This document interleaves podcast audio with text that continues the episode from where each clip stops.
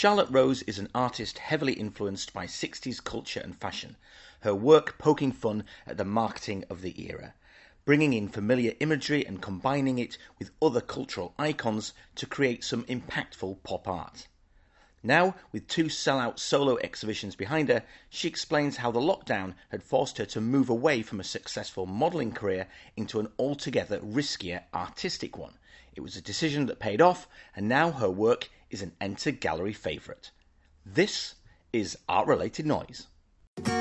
started experimenting with painting. There's so many avenues with art. We're surrounded by images, just being lost in this sea of possibility. announcing that I was going to be an artist. It brings the work I do alive even more. they could be part of this work as well. Everyone's got their own personal connection to something. Hello and welcome to Art Related Noise, the podcast of the Enter Gallery in Brighton. My name's Stuart Holdsworth from Inspiring City, and today I'm with Charlotte Rose. Hi, Charlotte. I'm good, thank you. How are you? Great. No, excited to be in your studio. It's very bright. It's a typical artist's studio. I would say there are paintings everywhere. Can you tell me about this space? What what what's uh, what's inside it? So I've got all my paintings just stacked up against the wall. Really, um, it's a fairly small space considering the scale of paintings that I create. I love it. It's my space, you know. When I first started painting, uh, I was kind of just painting in my living room. So it's nice to have like an actual designated room to paint in. And I've just kind of put up some plastic tarp all over the walls, Dexter style. So I'm trying to I'm trying to keep it, you know, cl- as clean as possible because I'm a bit of a messy painter. I should, I, should, I, I did notice though that that sort of uh, plastic on the on the walls. I was a bit worried at first coming Yeah. in. no, I mean, I mean, it's a quite a small space, but it, you know, there's a lot going on here. And you're right, you, you do two quite big pieces of work. Your originals certainly are quite quite large. Is that a conscious decision from you to go quite big? Yeah, I think when I look for art for myself, I love big pieces, loud pieces, stuff that makes a real big impact.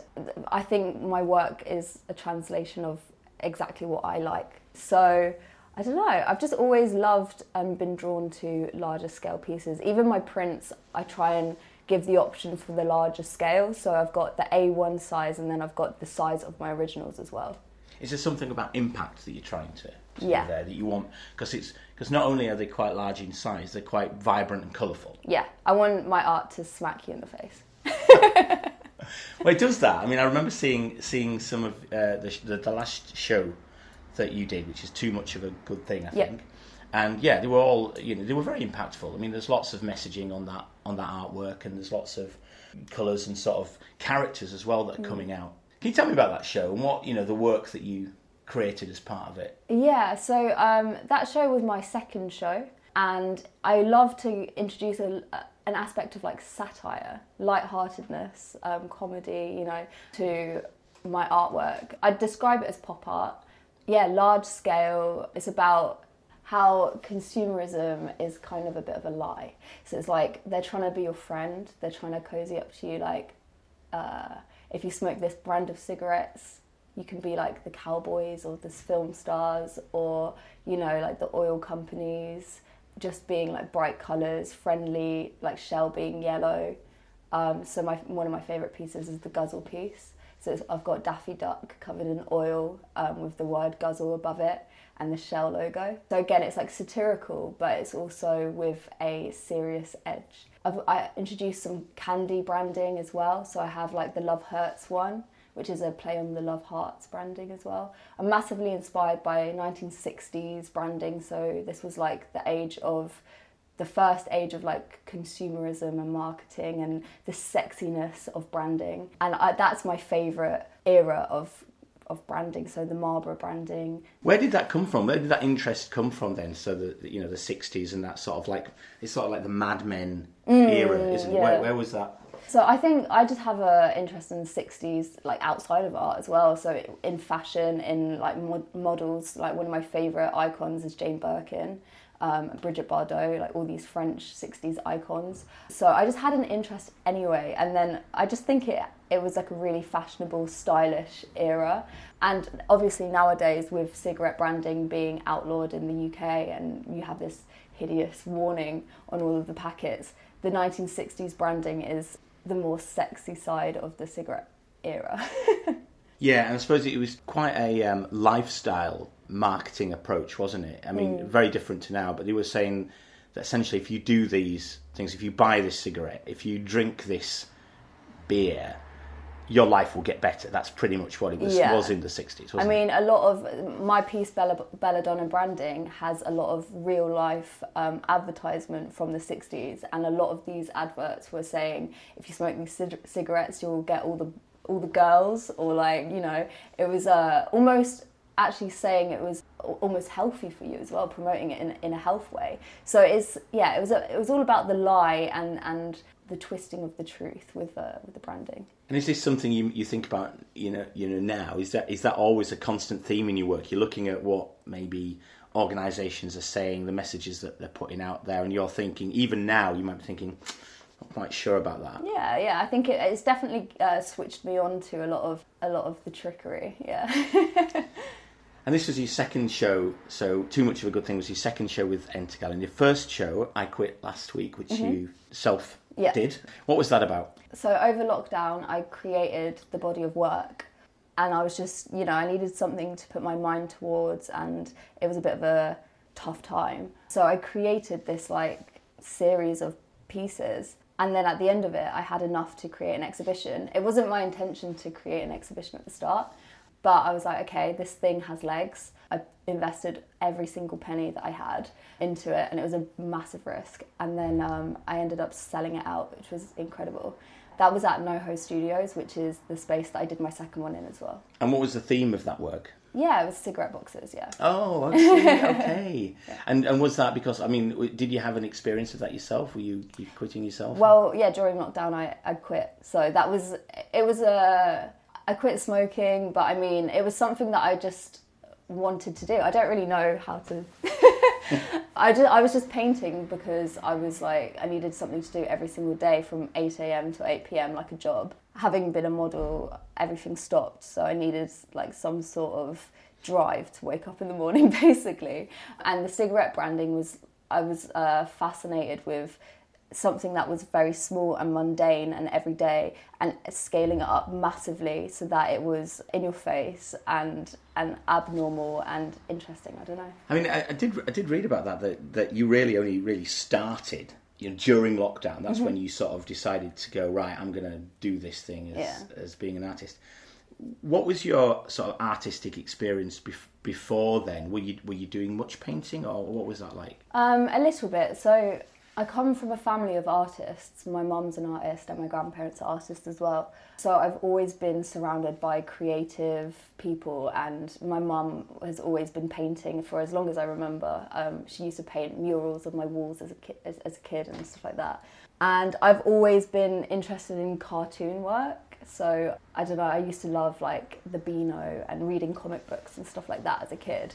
But I never studied art at school. I was kind of encouraged to study more English and more academic subjects. So uh, in terms of an education, I I'm completely self-taught.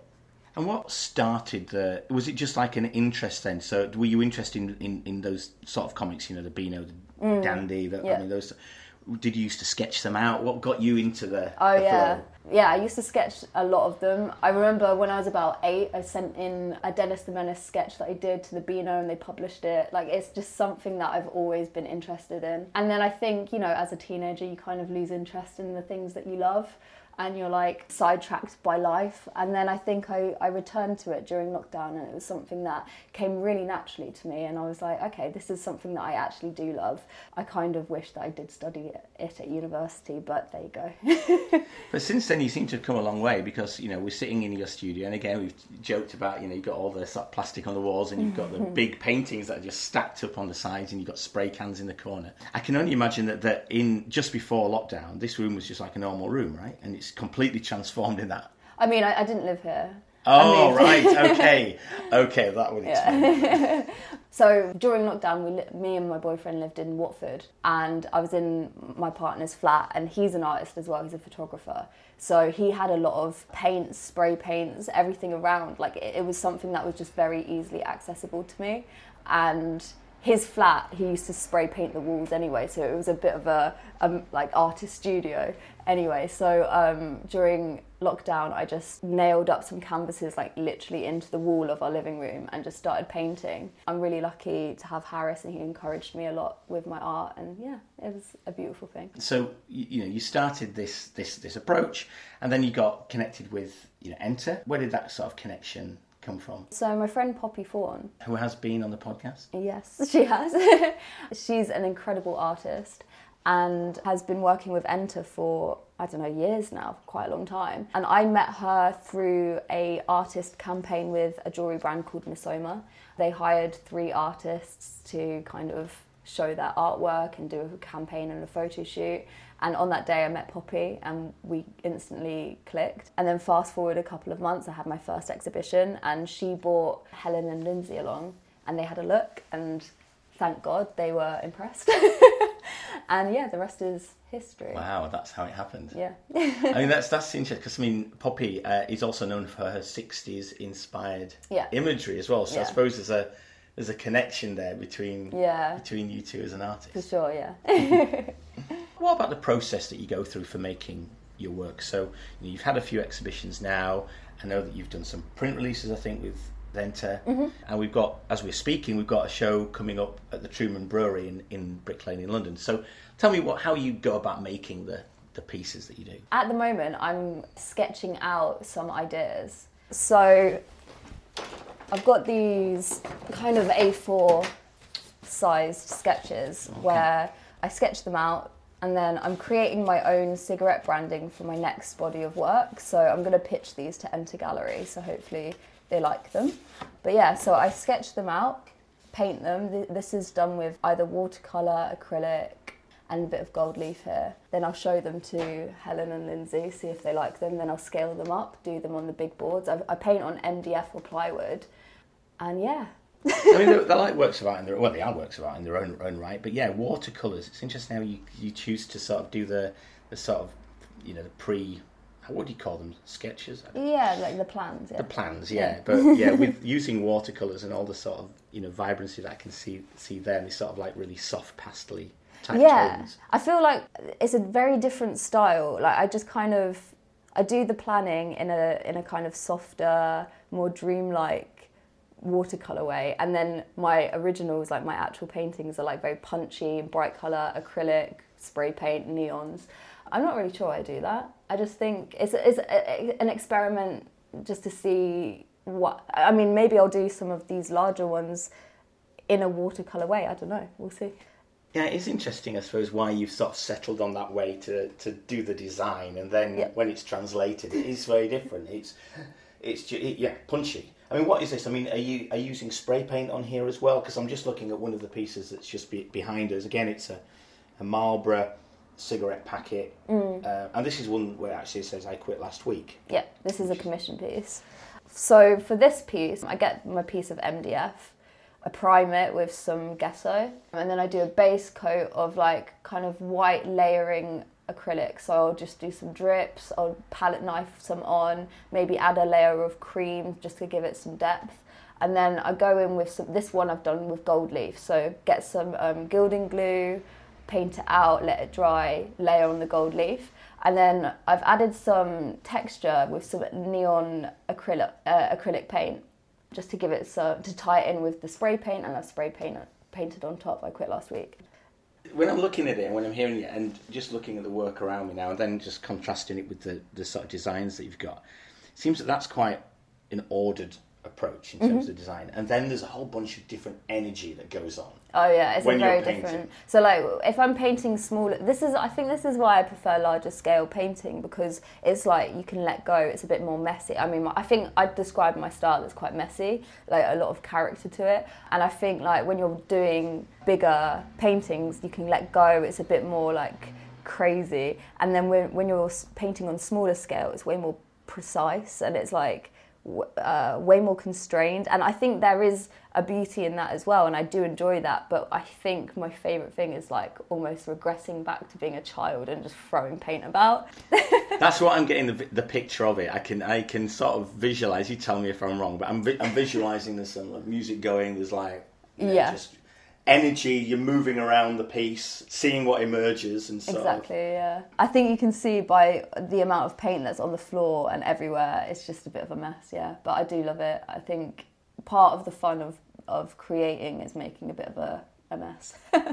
Yeah, I love that. I think that's great. I think some of the best stu- artist studios that I go into. I mean, when I, when I first came here, I said that's the first thing I said. This is a proper artist studio. You know, Oh, yeah. when you've got paint on the floor, it's on the walls, there's just stuff everywhere. it's great, and you can see. I mean, you can see one of your easels. Well, what do you call those little things? Oh, it's just a, uh, this is literally just a piece of scrap cardboard that I've got some oil paints on. Oh right, yeah, you know, one of those sort of boards that you you mix the the, the oils on, and you Yeah. yeah, just got it all over. I think like I never trust an artist that has a neat studio. Good tip. Advice. Let's go back to lockdown and stuff because obviously before then you were you were you were a model. That's a full time sort of model. I think you still do that. Mm-hmm, yeah. What's that balance like now, and how have you found the interplay between the two? Well, I think the art has helped the modelling and the modelling has helped the art. So I think in the modelling world, casting directors and, and clients are looking for girls or boys that um, that can do something else. So a lot of the time when you're in a casting, you'll walk in and they'll be like, "What are your talents?" And you'll be like, "Oh well, I did ballet when I was nine. Like, do you know what I mean? It's kind of they want something else. Um, my friend Milky is in a punk band, and she's amazing, and she um, she does really well with modelling as well because she's got this added thing. She also skateboards, so it's brilliant. So I I've done a lot of artist model campaigns where they book me as a talent which is a lot of fun. It's adding a bit more flavour to the job as well because I think like modelling is awesome. I'm really grateful to be able to do it, but sometimes being in someone else's vision and creative creative vision is quite soul destroying to an extent. But then when you're booked as someone who's a talent, then you have more control over what you're doing. And I feel like personally, I have more purpose. by, and by talent, what do you mean by that? Is that like you're modelling, but you're also doing your artwork, or you're being modelling as part of? How does that work? Um, so, for example, a brand might interview me as an artist, but I'm wearing the clothes of the brand, or a, a brand will film me painting in a studio. And I'll be wearing the clothes, and or something like that. So it's just adding another layer, uh, another another narrative to their campaign. I see. Yeah, Yeah. that's that extra dimension that people are interested. in. It's not just about the person and the clothes. It's actually what what the person is doing whilst wearing the clothes. You know, uh, Yeah. I suppose it's go. Does it in some way go back to this? Because I suppose this is quite interesting because because the work that you do as as the model, you're working with brands and you, Mm. you're working and you're advertising those brands. Yet your work quite clearly is uh, is subverting a lot of maybe not the brands that you work with, but sort of more brands from the past. How does that caught me out. You're exposing me here. I think, well, personally, I've always had a, a love for fashion. Ever since I was a little girl, I was always a girly girl. So I had a very strong connection to the fashion world, and, and I wanted to be a fashion journalist actually when I went to university. That was like the thing that I wanted to be. I wanted to write for Vogue. So working in the fashion world is like an absolute privilege. And I think when brands are using models that are talent, like artists, singers, whatever, I think it's a bit more authentic because I think previously brands were using models and being like, oh, hold a guitar, and you, they don't know how to play guitar. At least they're using the talent that actually do the thing that they're pretending to do or doing. So there's an authenticity that needs to be there then. Yeah. know. So if you're gonna, a good example, model holding the cat, you want them to play the guitar. I suppose that helps with the picture as well. Exactly, yeah. But I think it's also like adding this another layer of narrative where you'll get like they're using their platform to promote an artist or a musician, which I think is an awesome thing, and you're adding value to their brand as well by giving them a yeah level of authenticity, I guess. Yeah. When you look at your when you when you've got your your work in the industry, what what sort of thing do you hope people will will take away from the work that you do? You know, ultimately, as you as you sit here today, as you reflect on the shows that you've you've been doing, the journey that you've been on, mm. are there any particular message that you hope people will take away? Well, I, I always want my work to evoke a level of nostalgia, whether that's like my dad smoked that brand of cigarettes or, you know, like my nan did, whatever. I think that there's this like kind of sense of longing and, and, and nostalgia that comes with a lot of my work. But it is also a level of critique against what is essentially poison, especially like with my Belladonna branding piece. Like, it is this thing that's like, okay, it's beautiful, we're showing you beautiful women, we're showing you models, we're showing you what your life could be if you if you smoke this brand of cigarettes. But then the underlying message is that it is dangerous for you. And I think there's something quite romantic and interesting to um, explore within my artwork. Is there an activist nature to the pieces? Yeah, I, I guess so. It's, I think it's more punk. I think it's more like, I know what you're doing. So a little uh, bit anarchy. Yeah, yeah, yeah, I think so. Are you influenced by music in your work? Does that come because you mentioned punk there? Is there? Yeah. Massively, I think like I'm really into what I like to call like dad music. So anything that was like in the 60s and 70s, I love like the Eagles, the Doors. I mean, like I, a lot of my friends are in bands and, and are crushing it. Just in my world pre art, I was by accident in this kind of world where a lot of people were musicians. So, and my, I mean, I grew up with my dad being a Queen lover. He loved Queen, so that was I know the the uh, CD Queen's best hits back to back. I know which songs come in next. Like, yeah, I think I'm definitely a music lover, and I think uh, a little bit of that rock and roll energy is translated within my work. Charlotte, thank you very much. Thank you very much. It was really nice to talk to you. If you enjoyed this episode of Art Related Noise, please subscribe and you'll be the first in line to hear some of our art related interviews.